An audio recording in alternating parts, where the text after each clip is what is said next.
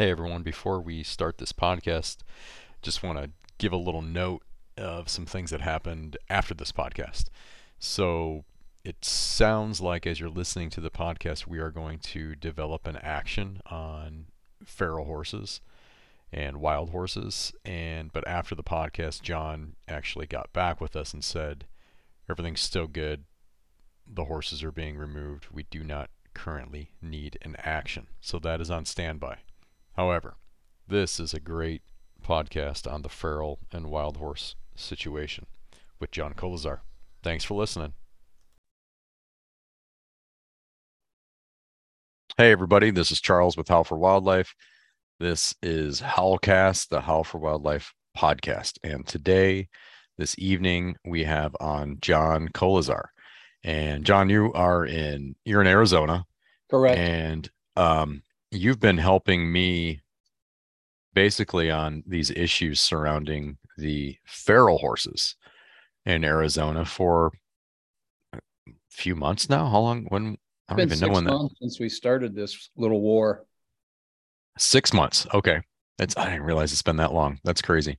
So um, I'm having John on this evening to discuss, you know, what we kind of originally did, um, and then where it's uh, where it's going, what's going on right now, currently, and and all that. So, John, you want to introduce yourself, and um, you know, I don't, I don't know if you are you really a part of an organization or multiple organizations or. Um, my name is John Koleszar. I am past president of Arizona Sportsmen for Wildlife Conservation, which is the 33 member groups that we talked about. Um, I'm also current president of the Arizona Big Game Super Raffle which we've been running for 16 years now. And then I'm past president of a couple other groups that so basically I've been involved in conservation for the last 30 years in Arizona. Awesome. So yeah, you know what? I I don't even know if you and I ever had that conversation about no, what, yeah, what you were.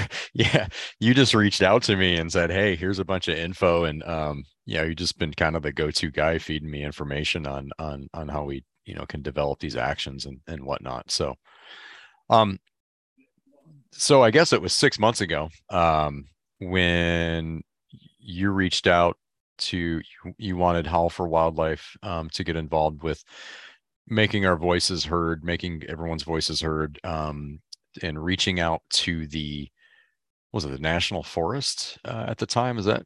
Yeah, at the time, what happened was there was a dedicated effort that I've been a part of for almost two years now to remove feral horses.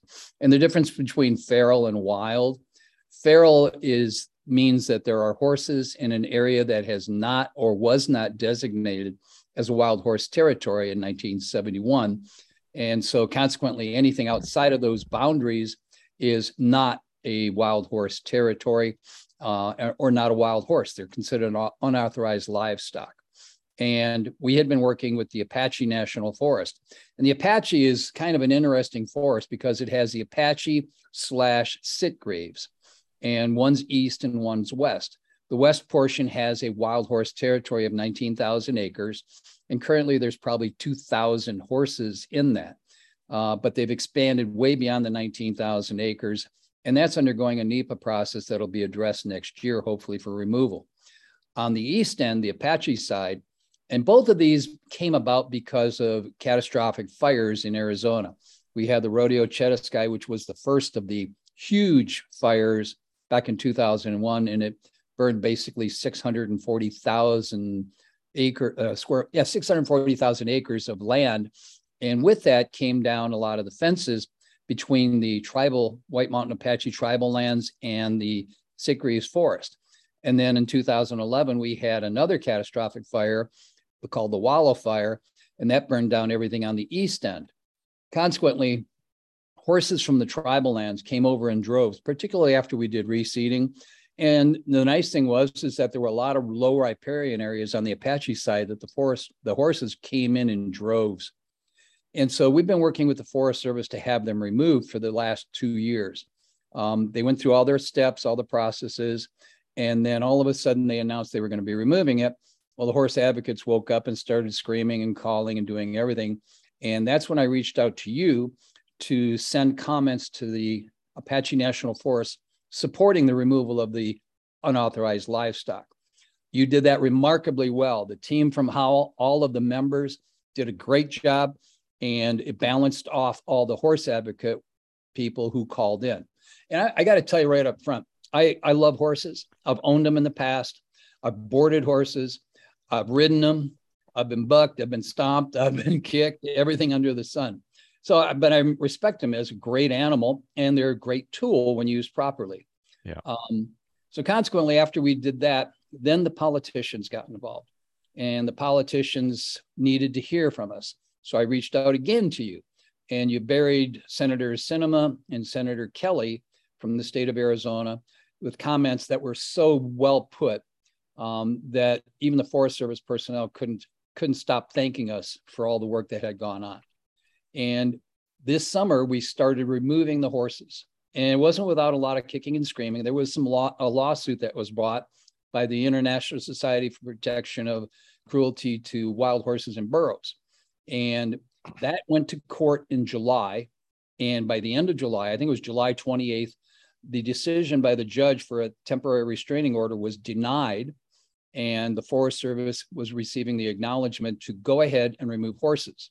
The litigation continued, and only yesterday was it made public that the litigants uh, decided to abandon their lawsuit because they have no legal leg to stand on. These are truly unauthorized livestock. That's the plus side of everything. Um, I sent you over some notes regarding the numbers of horses, and this is where the public is very badly misinformed. Mm-hmm. You know, part of the the numbers that everybody quotes um, is always the BLM statistic of anywhere from 82 to 88,000 horses in the West. Well, all the politicians lean on that. Unfortunately, there's a lot of land in the West that is not BLM land. We've got national forests, we have monuments, we have state trust land, we have private lands, and we have tribal lands. Mm-hmm. And that is where the issue comes in. The Navajo reservation is quoted as saying anywhere from 80 to 95,000 horses on their reservation alone, and they recognize it as a huge issue. So go ahead. So when you when you say, well, first of all, there's a, and you've you've said feral horses and wild horses, and there's a big difference there with regards to um, how we how we go about this. Yes. Uh, and ex- explain that real quick because there is there are some some laws surrounding wild horses and a feral horse basically un would you say unauthorized lives is essentially unauthorized livestock but ex- right. explain that difference really quick just for everybody and sure. and why that matters right now when in 1971 when they designated wild horse territories uh, each agency had to go out and do scoping on the land to determine if there were any horses on it unbranded unclaimed horses and the sitgreaves forest found seven horses they received a 19,000 acre designation as wild horse territory. So any horse that's appeared on that side of the forest has automatically received a title of wild. On the Sitgreaves portion, there were no horses found in 1971. And not until the early 2000s did we see some leaky fences and then the Wallow fire where they all came over. Because there were no horses found in that area, they are designated as unauthorized livestock. And each hmm. state has certain areas designated as wild horse territories. And that's the key. We found horses everywhere. And of course, burros are a huge issue on the western side of our state. It is problematic. They're, they're consuming vast quantities of forage, and they're basically the biggest water hoarders in the world. A stud in his band will sit on a water hole until it's bone dry in hot conditions. And that's becoming a huge issue out here in the West. Right. And that's what's been, I was really unaware of the effects that horses can have. And you sent me you sent me those pictures. Mm-hmm. Um, it was actually from Robin, right? I don't know if you want to get into that, but yeah. yeah, okay. So, so John, you sent me pictures that were from Robin Silver, who is mm-hmm. the president, current president of he's what's, the co-founder, co-founder, co-founder of the Center for Biological Diversity, former right. Who, emergency room physician, and yep. dedicated conservationist slash environmentalist. He and I were Um, I was asked to sit on a governor's board for another horse issue down here in the valley called the Salt River Wild Horse Management Coalition. And we sat side by side for a year. And I began to develop a healthy respect for his attitude uh, and for the way he treated people and his no nonsense approach to facts and what he called bullshit. And he hmm. would do it on a regular basis. Um, since that time, we've stayed in touch over the last four years now. And he was the I we were having a discussion one day about horses, and I said, Have you been up in the Apache side of the Black River? He goes, No, I haven't been up there in about 10 years. I said, Do yourself a favor, take a trip. He went up, and the photos that I sent to you were the ones he took. And he was absolutely livid that the destruction had been that bad in riparian areas. Mm-hmm. That is also home to the New Mexico meadow jumping mouse. Mm-hmm. And when he found out what they had done to that fragile habitat, and it is a T&E species, you know, it's threatened and endangered, and their habitat has been designated as such. That's when he instigated the lawsuit. Uh, and the forest response was to say, okay, we're going to remove horses. Now, they went in, there were also livestock at that time. And they presented the livestock to the White Mountain Apache tribe, and they said, gladly, we'll take our cattle back. Uh, how, on the other hand, when we asked them if they wanted their horses back, they said, uh, thank you, but no thank you. Mm-hmm. And so it became our issue. Got it. And and that I think is is really important for people to understand um, how destructive horses at this magnitude can be and what that means for I mean, I never would have thought of a frog, but I think of like, you know, mule deer or elk and, you know, things that I, you know, that I care more about because mm-hmm. I hunt them and whatnot.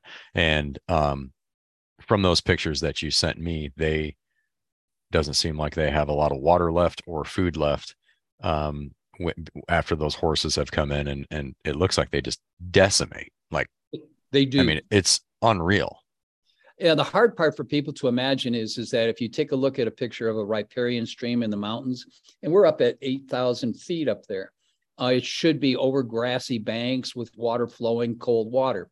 When horses went in, they nuked it by eating everything in sight, including any willow trees or any, they stripped everything down. That in turn, then they degraded the banks, and that in turn left muck, and that in turn warmed the water. It's a very, very hmm. select area for the Apache trout recovery area. And we wanted others to join us, but Robin was the one who carried the ball. So you've got the Maricopa Audubon Society, who was part of that litigation. Should have been Trout Unlimited, although I think I understand their national basis and they have a little reluctance to join in on something like that. But there were a number of species. And then you saw the pictures of horses that were driving off um, elk from water holes so that they could have it themselves. But I've seen turkeys, I've seen antelope, I've seen deer, everything under the sun. If it comes in, and humans, that's the sun. The funny thing is, is I have had false charges by the stud when you go into a water hole. Yeah. Well, I that is my only interaction with with wild horses is I drew a tag, an antelope hunting tag in California some years ago I don't know, maybe six years ago or something. And I I had no idea because there's cattle out there or whatever. And you know, there's a lot of kind of free range um, mm-hmm. ranching going on. And I did not, I'm not from Cal, I'm from Michigan. So I did not go blue. Think, yeah, right. that there was wild horse. I saw these horses. I weren't thinking there were wild horses, and I really knew nothing about wild horses. Well, I started stalking antelope and I was charged by horses. And man, I have never been so scared because I'm out in the middle of just sage. There's no trees, yep. there's nowhere for me to hide. And all of a sudden, I just never would have thought horses were going to trample me. Well, that certainly almost happened on more than one occasion. The uh, the antelope, I learned they hang out with the horses and sort of use them as it seems like they use them as as you know like sentry guards or whatever, but they're right there feeding with them. I'm like, well, there's no way I can't get close to the because as soon as the horses see me, I don't know if they think, you know, because I'm crawling or whatever. I don't know if they think I'm a coyote or whatnot. Man, they line up and whoever the lead horse is, bluff charging me. that was something else. That was my only um, that was my only uh, interaction uh, with them. I, I, I learned a little bit about. I. I knew a guy in the BLM, and he said something. Yeah, you know, we can we can take them out when we want. You know, we can take them out, but we don't because it causes so much uh, uproar and upheaval that we just don't even deal with it. However, I remember him saying it's so expensive and they eat so much food and and all this. And that was really until until you contacted me. I, I I've just been completely ignorant on on wild horses. This has been this has been interesting. Um just backing up a little bit, you said politicians they they they rely on that the BLM statistic. The 80, yeah, the, the 82,000. Why, why is that? Why? You know, I wish I could tell you. I think it's because it's the only number that has a definitive figure to it because the BLM is responsible for maintenance of these, most of which BLM land is considered wild horse territory.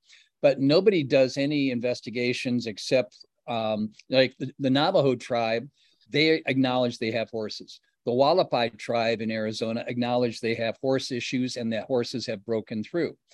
The White Mountain Apache tribe, they sort of acknowledge that they have horse issues, but they leave everything alone. And fences have been repaired now because it's been long enough. And by the way, when you have a forest fire, you can't repair fences for over five years. And the reason is, is during the winter, if you repair a fence, all the trees are left standing after forest fires they become prime deadfalls. And I've mm sat in the forest during an hmm. archery elk hunt and had trees toppling and they just go snap, snap, snap. And it sounds like a gunshot going off because there's that many trees that topple. It's like a domino. So if right. you repair a fence in December, you're done because when you get back out there in April or May, they're all down. So they had to wait five years for all the down trees and then they cleared it. So okay. we're at the point now where we've got at least a barrier between the White Mountain Apache tribe and the east end, which is the Apache National Forest. Okay. Okay, got it. So I just I wanted to be clear on that because you're you're you're saying the actual numbers are closer to 300,000 horses. Oh yeah. And and but the kind of the advocates they like to use 82,000 cuz it just doesn't sound like it's as much. I mean, they're trying yeah. okay. Correct. They're, they're trying to sort of stray away from the the larger problem. Yeah, and there's um, there's was, also a couple other groups that have put it as low as 33,000 and they're claiming that they were facing extinction, which if it weren't so laughable um and it, it's just crazy, but you yeah. cannot ever tell a horse advocate that there's too many horses. They just will not and cannot believe that and they will not ever authorize a horse being put down. Yeah, and and I think it's important to we need to know how many horses there are and the and the effects that they are having because you don't you don't want to be in the position where you're like anti-horse no. like you said earlier you're not anti-horse you respect horses however they need to be they need to be managed and what about your if you're just focusing on the horses you're really you're ignoring the issues that you know mule deer turkey frogs everything else is facing because of them. And right. that's that's not that's not responsible.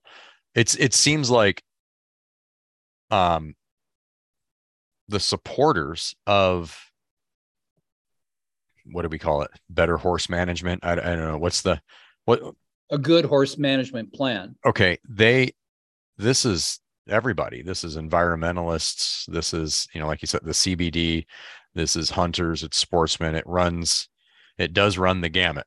Correct. Um, which is interesting because that's that's not usually the case on a lot of these issues. But I think it's important to to recognize that that this isn't just hunters saying this, and it's not just an environmental group saying this. Um, it's the the the people who are in support of better horse management are looking at the bigger picture of overall better wildlife. And that's a key. I mean, it's yeah. not only wildlife; it's habitat the degradation yeah. that uh, we have a place here called the Salt River Wild Horse Management Area, and they have over 400 horses and 19,000 acres. That land is nuked. I mean, literally nuked. You can't find a blade of grass in there. And the public loves seeing horses. The problem is the public is incredibly naive. these horses are fed manually day after day after day now because there's no food left. Right. And I mean, they bring in truckloads of, of what is supposed to be wheat free alfalfa and hay to feed the horses. That's not a wild horse. Those horses will tag along behind any pickup truck that they see, thinking it's food time. Right. Me, that's not wild. Montana has wild horses where you go up into Montana and a wild horse sees you, a stud with his band at a half a mile away. They're they're running the other direction as fast as they can. Hmm. The horses that we see here in Arizona, and in many instances, if you've got food or water, they're going to come right up to you. That's because the way that uh, the habituation that we've seen by humans' interaction with horses has taken the wild out of them. And that's a tragedy for the horses, and it's a danger for the humans as well. Mm-hmm. It's kind of like a charged again and again and again. Yeah. Huh. Okay. I just wanted to, as you were talking, there was a bunch of things that that came up there. I don't know if you remember where you sort of left off, but you know, so we, you know, you say it was Howl. I mean, we provided the platform for people to be able to take action, and you know, it there was a lot of people that uh, that took action, and you know, was louder than the other side even. Um, so that was great, but now there's been some removal mm-hmm. and then and then where are we what's what's going on now uh, the nice thing is is that everything is budgeted by the forest service of course oh and, let me let me when you when we say removal so explain how they remove um, them how they remove them and then what happens and you know all that because i know people are going to you know ask what are you doing just shooting them or you, you know whatever people want to know what happens oh Lord shooting horses is yeah. not anything you'd ever want to say or do because you're yeah. and at that point you are public enemy number one. Yeah. Know, the interesting thing about these horses here in the Apache forest is is I mean, this is a summer campgrounds area all across the mountains. People get up to, you know, and they, they come down to the lake and water where people are fishing. What happened was they hired a contractor, and Jackie and I are friends. She was part of the Salt River Wild Horse Collaborative. So we've all kind of been a team together. And what they're doing is, is they're baiting them and they put in a round pen with one gate open. Hmm. And a cowboy sits there and sometimes he'll park his truck there and sit in the truck and watch. They'll come in and they'll start eating all the alfalfa and the sweet feed or water that they've put in there. And he just gets out, closes the gate, and there's 10 horses inside. They open the gate when they have the trailer there, they herd them into the trailer, and they haul them off to a facility for holding. At the facility for holding, they're examined, vetted, made sure everything's okay with them, separated. Sometimes you'll get a rank stud that will just want to destroy everything in sight. You want to you want to cut him out of that group, mm-hmm. put him off by himself. After they have done that, the Jackie now holds the horses from anywhere from 20 to 30 days. And then she has an online auction. And if anybody wants to buy a horse, you go into this online auction and you're able to bid on the horses. And quite frankly, they go anywhere from 100 to the most I've heard as of yesterday was $1,600 for a horse. Okay. But most of the time, it's 100 to $300 that people are bidding on these horses. Is there, and the, and what are people doing? Are they breaking the horses? You know, to what is their concern? You know, after you know what happens to these horses afterwards i mean i know it's not your responsibility or any else anybody else's responsibility is there criteria for who can buy them well they um, try um, and vet the people they want okay. to know who your vets are and that kind of thing and they want to know they they inquire a little bit um, for the most part we know who most of the buyers are uh, simone netherlands who runs her wild horse group here in, in down in the uh, salt river basin she's bought 20 horses out of the 55 that have been sold already. Okay. No, she's actually bought more than that. I think she's bought probably 30 out of the 70 that have been sold to date. Okay. Uh, she does not want people to ride them. She wants them left quote unquote free. Sure. I mean, I there is no territory to put them. There is no land to put them. Uh, I've watched Jackie. She's got a training film. She was able to take a wild stud. Um, they gelded him and then they put him into what they, they have a training facility they put him in And within five hours, he was being led around with a bridle and not stomping or doing anything. You can take a horse that's wild, never been touched, and in five days you can be riding it. Hmm. That's, but there, you have to spend the time. You have to understand the mental Yeah. capacity of a horse, and you have to understand what you're doing. And they put them in what they call a wheat box, and they fill the wheat box up so the horse can't jump, rear, or do anything. And they, his head is the only thing that's left open. Yeah. And they handle him. They handle his head. They slip bridles on it. It's repetitive asking, and a horse perceives either fear or okay. And if you once you eliminate fear as a human from a horse, they're pretty docile. You know, it just takes a while to get them accustomed to being what they naturally are. Yeah. You know, that's what they're for. And it's illegal to re-release them Oh, into because I, absolutely. You cannot re-release them out. No, okay because I could see the groups not just happening. No. yeah no. okay okay. Um yeah you know I I watched a I think it was a documentary or something. Some can't remember the guy's name. What the Was heck is his name? Dirt poor. they no they they got some wild horses and they rode them from like Texas to Montana. Oh, okay. Uncharted or something? Have you seen that? No. maybe 10 years ago or something like that but they they they got some wild horses and and broke them in or and they ended up riding them literally across cross country i think from from texas to montana or something like to the to the canadian border but it was, a, romantic was venture. I get it. yeah it was pretty interesting um okay so i stopped you there i just wanted to you know clarify you know exactly what's happening you know with these with these horses so um can continue on so wh- what are we where are we now if i haven't now- missed anything yeah what's Yeah. what's happening now so horses have been removed um that worked Yeah. and um but now there's some there's always pushback but now there's something else going on seems like Yeah, Senator Raul Grijalva, who's from Tucson, Arizona, as a matter of fact, he's chair of the House Natural Resources Committees.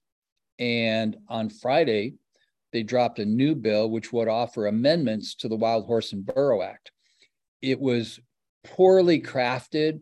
And anytime you see something poorly crafted, it generally means it was designed to confuse and obfuscate something. Uh, and the whole intent of this, it, it has the support and backing of the American Wild Horse Campaign. Suzanne Roy is the uh, individual who's the lobbyist for them, and she does a remarkable job of. Um, I got to think of the correct terminology for this. Um, dedicating the grand notion of the last vestiges of the Wild West to the uneducated public. And quite frankly, it's it's a lie. she's a great marketer Yeah, yeah, she does a good job. Mhm. Um, and what's going to happen now is is that we need Howl again. And and I'll tell you something. Politicians are very unique in the aspect of they they always give pushback if they get pushback from the public. And so you know, it, Howl, the for the last three times that you and I have had conversations about submitting anything, the response by your group has been phenomenal. And the cool part about it is, is that given a modicum of education regarding issues and the way to state your position politely has had phenomenal success. And not, you know, CBD or or the horse advocates, the CBD is good about making sure that they've got their bases covered because they're in Washington all the time. The horse advocates will send 10,000 letters, but they're all the same letter. yeah And it only gets counted as one letter, as I think you know. Yeah. But the way you do it and the things that have happened with all the support from all over the country from the Howl Group has been phenomenally and recognized. Here's a little kicker, too. Here in Arizona, our Arizona Game and Fish Department has basically been silent for a period of about seven years. And you know, part of it was now that it's after the fact, the governor, whether it was his spouse or his financial backers, were extreme horse advocates and were told to stay away from commenting publicly. Our governor is soon to be out the door, Governor Doug Ducey, and our commissioners told our Arizona Game and Fish Department we need to start commenting because it's gotten to the point where it's critical mass. They are destroying habitat. We are seeing reductions of animals, strategic locations that used to be what they call alternative management units are starting to become void of, of elk and deer. And that's that's the first sign that there's a tipping point and there's an imbalance. Well, and it's not good for the horses either, because sooner or later, if they keep going, they, they won't have any more habitat no. for themselves, right? Well, the, how far that, can they wander? That's the key. Right. I mean, you there they have a 19,000 acre designation in the Sitgreaves portion of the forest. Currently, they occupy or have been spotted in over 350,000 acres of land. That's how far they've spread out from their base. They are all over the place and they are, um, they look at humans with a degree of impunity that's amazing. They are not afraid of humans in any way, shape, or form. Got it. That's a, that's a danger to all of us. Um, there's obviously there's some costs. No. How much? How much? How much? How much does this cost? Who? Who's paying? Taxpayer? What? What is this? Well, obviously, and here's here's the the sad part. I went back into early 2000s, you know, when they had 35,000 horses in storage. Now they've got over 40 some thousand in storage. By the uh, by the Wild Horse and Burro Act's own estimates, the government's estimates, if they have a horse and they keep it in their facility for 25 years holding, and they've got at least 20,000 that have been in holding that long, it costs them $50,000 over the lifetime of that horse to keep it and to keep it safe. $50,000 per one horse. We have 40,000 horses in storage currently, and that number is going to grow. That's $2 billion over the lifetime of a 25 year program. Each year, the Wild Horse and Burro Act requires extra money. This year, they're approaching a budget of over $150 million just to administer this one year. That does not include litigation. That does not include the current horse removal that we're doing. This is just the Wild Horse and Burro Act. All of this is extraneous. It is a mountain of money.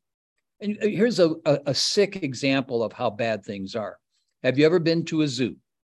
Mm-hmm.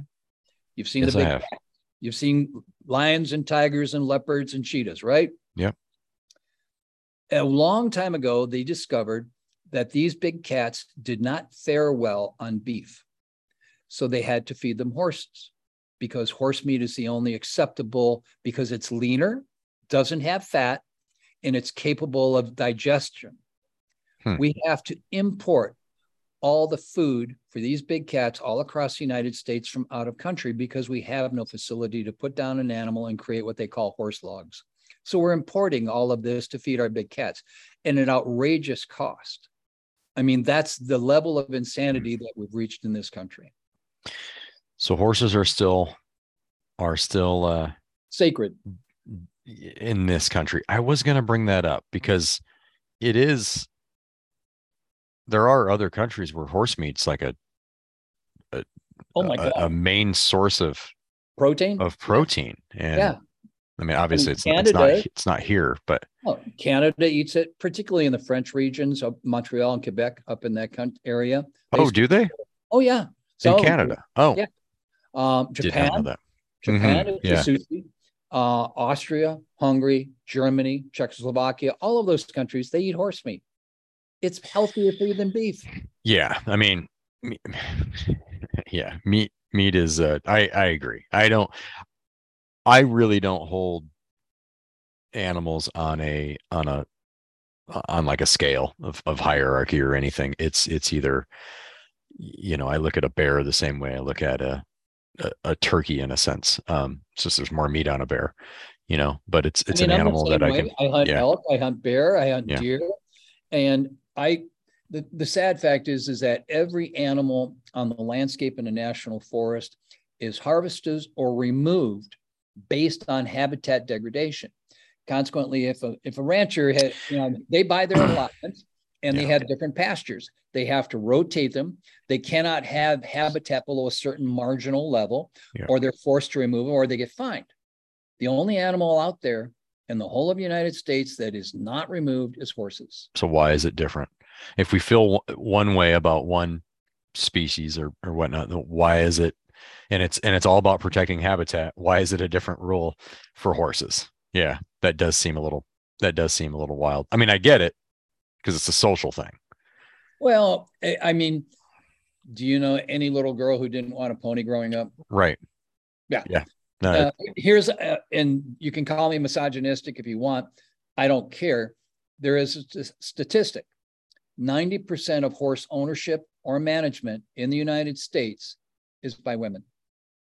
And it could be from the cultural perspective what you what you yeah. said, you know, as as a little know, little girl, you know, they all wanted horses and all that. It could be, it, it's kind of the same. I, I think it's the the idea that we have about bear and certain animals has to do with Disney.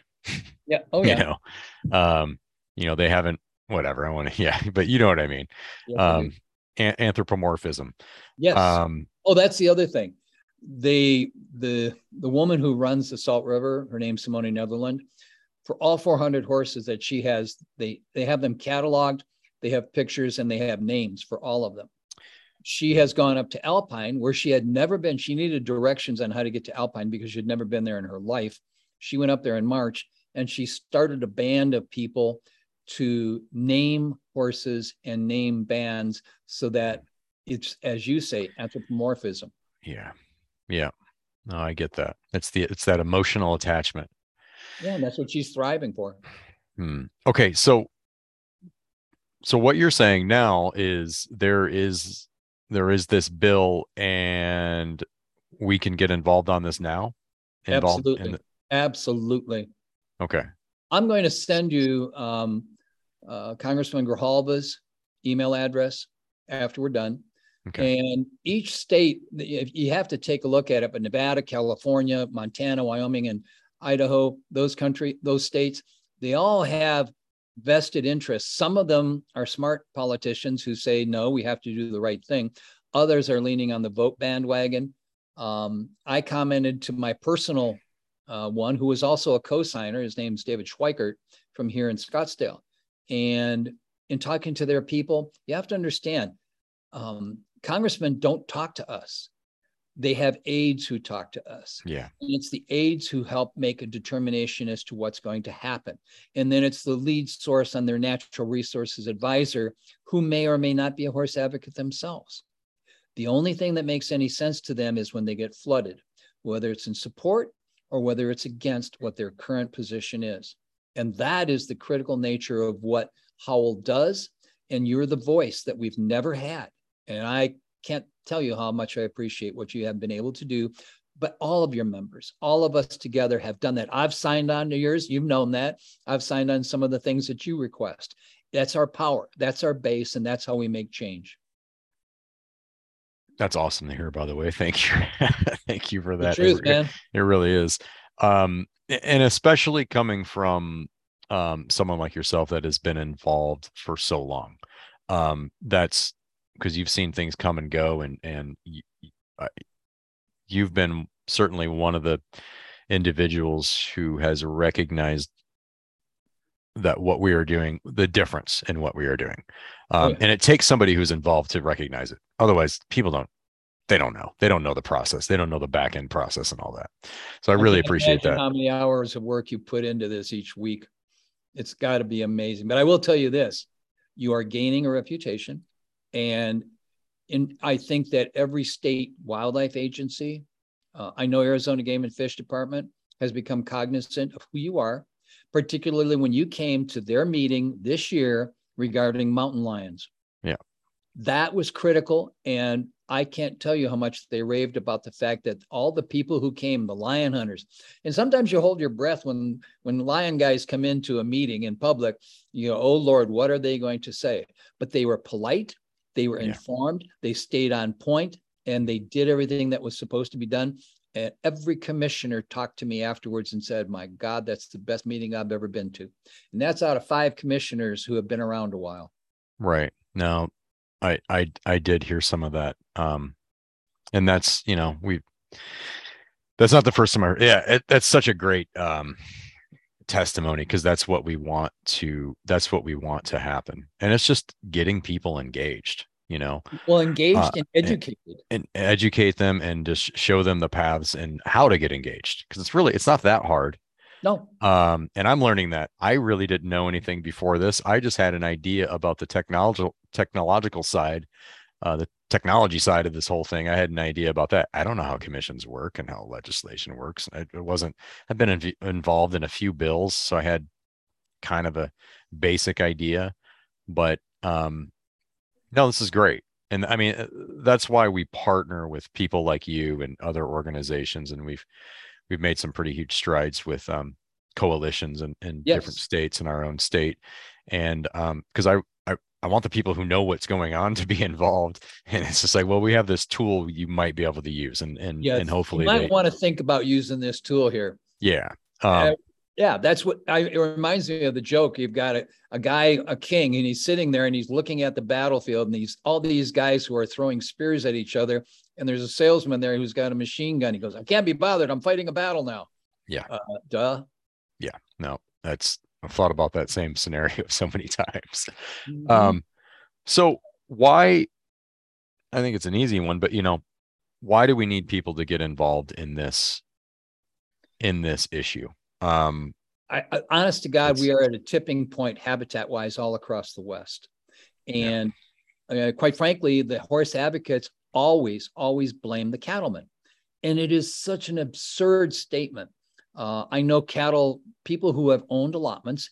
I mean, these guys put their life savings into purchasing a lot of these allotments. They work them. They put in the dirt tanks. They salt, you know, they put the bentonite down in the bottoms and they till it in so it holds water. Then you have horse groups that come in, wild horses, who the advocates don't pay hardly a penny for. They come in, drain it, then it bakes out and it cracks, and you have to redo everything again. Because once you crack bentonite in the in the seal on the bottom opens up, the water just runs through if it's a, if there's a rain. We have been blessed with two consecutive summers of monsoons where things are good. But even still, we still had to haul hundreds of thousands of gallons of water. The horse advocates don't do that. They have no concept of terms of conservation. The only thing they do is they worship the horse. yeah, get the passion for advocacy, but when it is single species at the destruction of all other species, that's where I draw the line. Mm, I like that. The single species at the destruction of all other species. Yeah, no, That's that what it is. that makes sense. This is um, conservation over preservation of one species that doesn't preserve the other species though so it's yeah it's even worse um uh so you're gonna say okay no i had i, I really didn't know if we needed to get involved right now so um so you'll send me that info and we'll we will develop that action Yes. um and and get that is this still an is this an arizona specific issue No, no, now it's It- not no. This, okay the one for that Grijalva is doing in Congress in Washington, D.C., affects every state in the West. ah okay That's the key. If they change the Wild Horse and Burro Act, if they amend it the way this thing is laid out, you wouldn't be able to have roundups in anything other than designated as more Yeah. humane. That means no helicopters, no flights, no drones. They didn't want mass stampeding. They don't want drives going on. The only way would be baiting, which works on our end because we're in not in the desert, we're up in the mountains in a forest where they're not supposed to be anyhow. But you get the sagebrush, good luck. How are you going to gather up horses that way over thousands of acres? hmm It, if this changes, it'll be the death knell for a lot of wildlife. And I think Yeah. you know now that burros are taking away food from sheep, antelope, everything. And the same thing goes on with horses now. Um, I wish there was something that would change, but you have to understand horses don't have a natural predator. Once in a blue moon, a mountain lion may get a colt, but even that's dubious because the stud's going to try and protect the band and their herd mentality. They're going to kick the crap out of anything that comes in on them. Yeah. You know that. I know Yeah. that now because I've been charged as well. It's not Okay. fun. no no it's not um well i don't know if i have any other questions is there anything else to add on this You know, the big thing is is that people need to understand that what sounds good, you have to investigate. And we have done enough investigation. I've been on this. I never thought I would see a horse removed from the national forest in my lifetime. I've been on it for 18 years since the 2002 Rodeo-Chediski fire here in Arizona. That's actually 20 years now. And in 2004, I started writing about it. And I write articles for outdoor magazines, uh, Western Hunter, and some of the others. And they they understand the problem. And once in a while, you can you can put something like that out. But it's a touchy subject. People don't want to hear yeah. about bad things about their beautiful horses. Mm-hmm. But you have to be educated with no known predators, and everything else is reduced everywhere to keep it in a balance. Right now, we have a unit called 3C. That unit has dropped 600 tags between deer and elk over the last 10 years. 600 tags that are no longer there because there are no elk and deer. A lot of the elk will come over from the reservation to breed cows. This year, when we were up there and you saw the bull we got, it was he only had two cows with him and he was a big old bull. They the number of animals is dwindling each year. Their surveys are showing it and the surveys are showing there are more and more horses. Eventually, it will be all only horses. Less tags, less money for conservation. Totally. Um, spectrum, and we don't get any money for talking about horses. Right. Is is there a sustainable number of horses? You know, to be on the landscape. Is there is there anything like that? I mean, is is there a percentage like if it was cut down? where they're off the the the landscape um you know the the wild landscape um where everything kind of works in harmony you know in a sense like what is the what's the perfect scenario the perfect scenario is is to do habitat and forage monitoring the right way and if there's an imbalance you you remove everything that is causing it and quite frankly, there has been no removal of horses for over 20 years in the Apache Sitgreaves forest. And that has become a huge issue. There's nothing left. You have to remove horses. And whether, I mean, I, at what point do we as a nation say this is silly? Some horses have to go. They need to be either fed to people. I mean, we could solve our hunger problem immediately. And then people will go, oh my God, that's desecrating. Hey, I love elk. I love deer. I love antelope. I love right. all of God's little creatures, but I don't worship them. Yeah, and a yeah. horse is simply another one of those creatures. Do I want stallion medallions for dinner one night? I mean, if it comes to that, I do it. I, I would, I would certainly try it. Why wouldn't I? I love elk. I know Probably. that before the Wild Horse and Burro Act here in Arizona, yeah. you know, the Desert Bighorn Sheep Society had projects, they'd take down a burro and they'd have burro burritos for the whole three or four days that they were up there, and then they'd take the rest, freeze it, and they'd use it the next time they had a project. Yeah, it was considered better for them food wise, hmm. and that's what they do. Now, since '73, nobody does anything. Sure, that's the problem. You've had 50 years of inaction in terms of monitoring, other than the removals, which the BLM does, and that's not enough. I think 100,000 horses in the West is all that there should be, but that includes tribal, state lands, everything. If there's 300,000, you think 100,000 is all there should be? Yes. Yeah. At the maximum. At the max. Yeah. Yeah. I was just wondering if that's been. Yeah. And what's sustainable. Yeah, exactly. And I'm not a biologist, but I know that it's not 300,000. Mm-hmm. I can tell you that right away. Yeah. And the tribal lands, I mean, even the tribes, some of the tribes won't even tell us how many horses they have because I don't think they know. Now, the, the Navajo do because it's more wide open. They know there. Are, are the tribes in in support of of of managing these horses?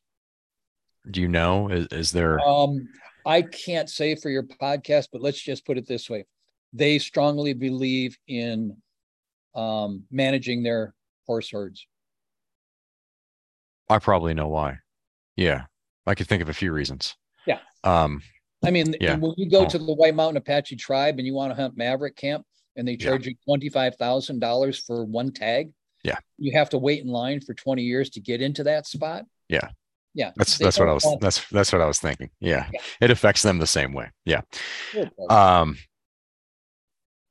this has been awesome. Yeah. Thank you. Thank you, man. Look, I um, appreciate um, the opportunity. Yeah, we'll get this out there. You know, one of the th- issues, like I said myself, um, I don't think people a lot of people have no idea that there's there is a, there is an issue with feral horses, wild horses, whatever, burros, you name it. Um, it's been and and it's not you know something that we hunt, so of course people they they don't see it as affecting something that they hunt, and that's where I think what we need to do here is this is affecting everything that you hunt actually and this is why you need to be engaged um, on this on this topic and learn more about it it's this is a really interesting topic and i think this is the best that i've heard um, on this subject. I guess I haven't spent a whole bunch of time listening, but I've heard a few different podcasts on wild horses. But this is the most informative, uh, uh you know, podcast or whatever you want to call it uh, that I've heard on this issue. Because every time I talk to you on the phone, I'm like, we got to do a. You're telling me these things. I'm like, why aren't we doing a podcast? You're this is amazing info, you know. Um, and you know, uh, this is this is what needs to get out there because every time I talk to you, I learn something, and and I'm like, if I if I'm learning something, I know somebody else wants to learn something, so we got to get that out there. Thank you for that opportunity. Yeah, you know, the hardest part for me is when I when I'm elk hunting or deer hunting, and I've done both in this area that there are so many concentration of horses. It's really sad to walk up to a dirt tank, and the dirt tank is empty but you see massive, and a stud pile is basically a stallion who is showing his position, showing his structure, and he takes massive dumps in one spot. It's called a stud pile. Hmm. He marks his territory that way. Literally 80% of what we see out there now are uh, horse droppings, and the rest is whatever else is there. And I've known one cattle rancher who went from for, profit cattle ranching to a hobbyist to abandoning his allotment in the Heber area because of the horses. That's when you start taking people's livelihood away, that's an issue. So, of course, yeah. Well, perfect. Um, I think that wraps it up. We'll get this we'll get this out there and I will be talking to you probably a lot in the near future as we develop these actions and um yeah, have a good evening. All right. Charles, Thanks. thank you so much, man. Thank Thanks. everybody at Howl, man. You guys are great. Thank you. Thanks, John. Bye bye. All right. Like I said in the beginning, we do not, as of November 2nd, 2022, we do not have a current action on this. It is not needed, but uh, it, it when there is one needed, we will have that for you. Thanks a lot again. Later.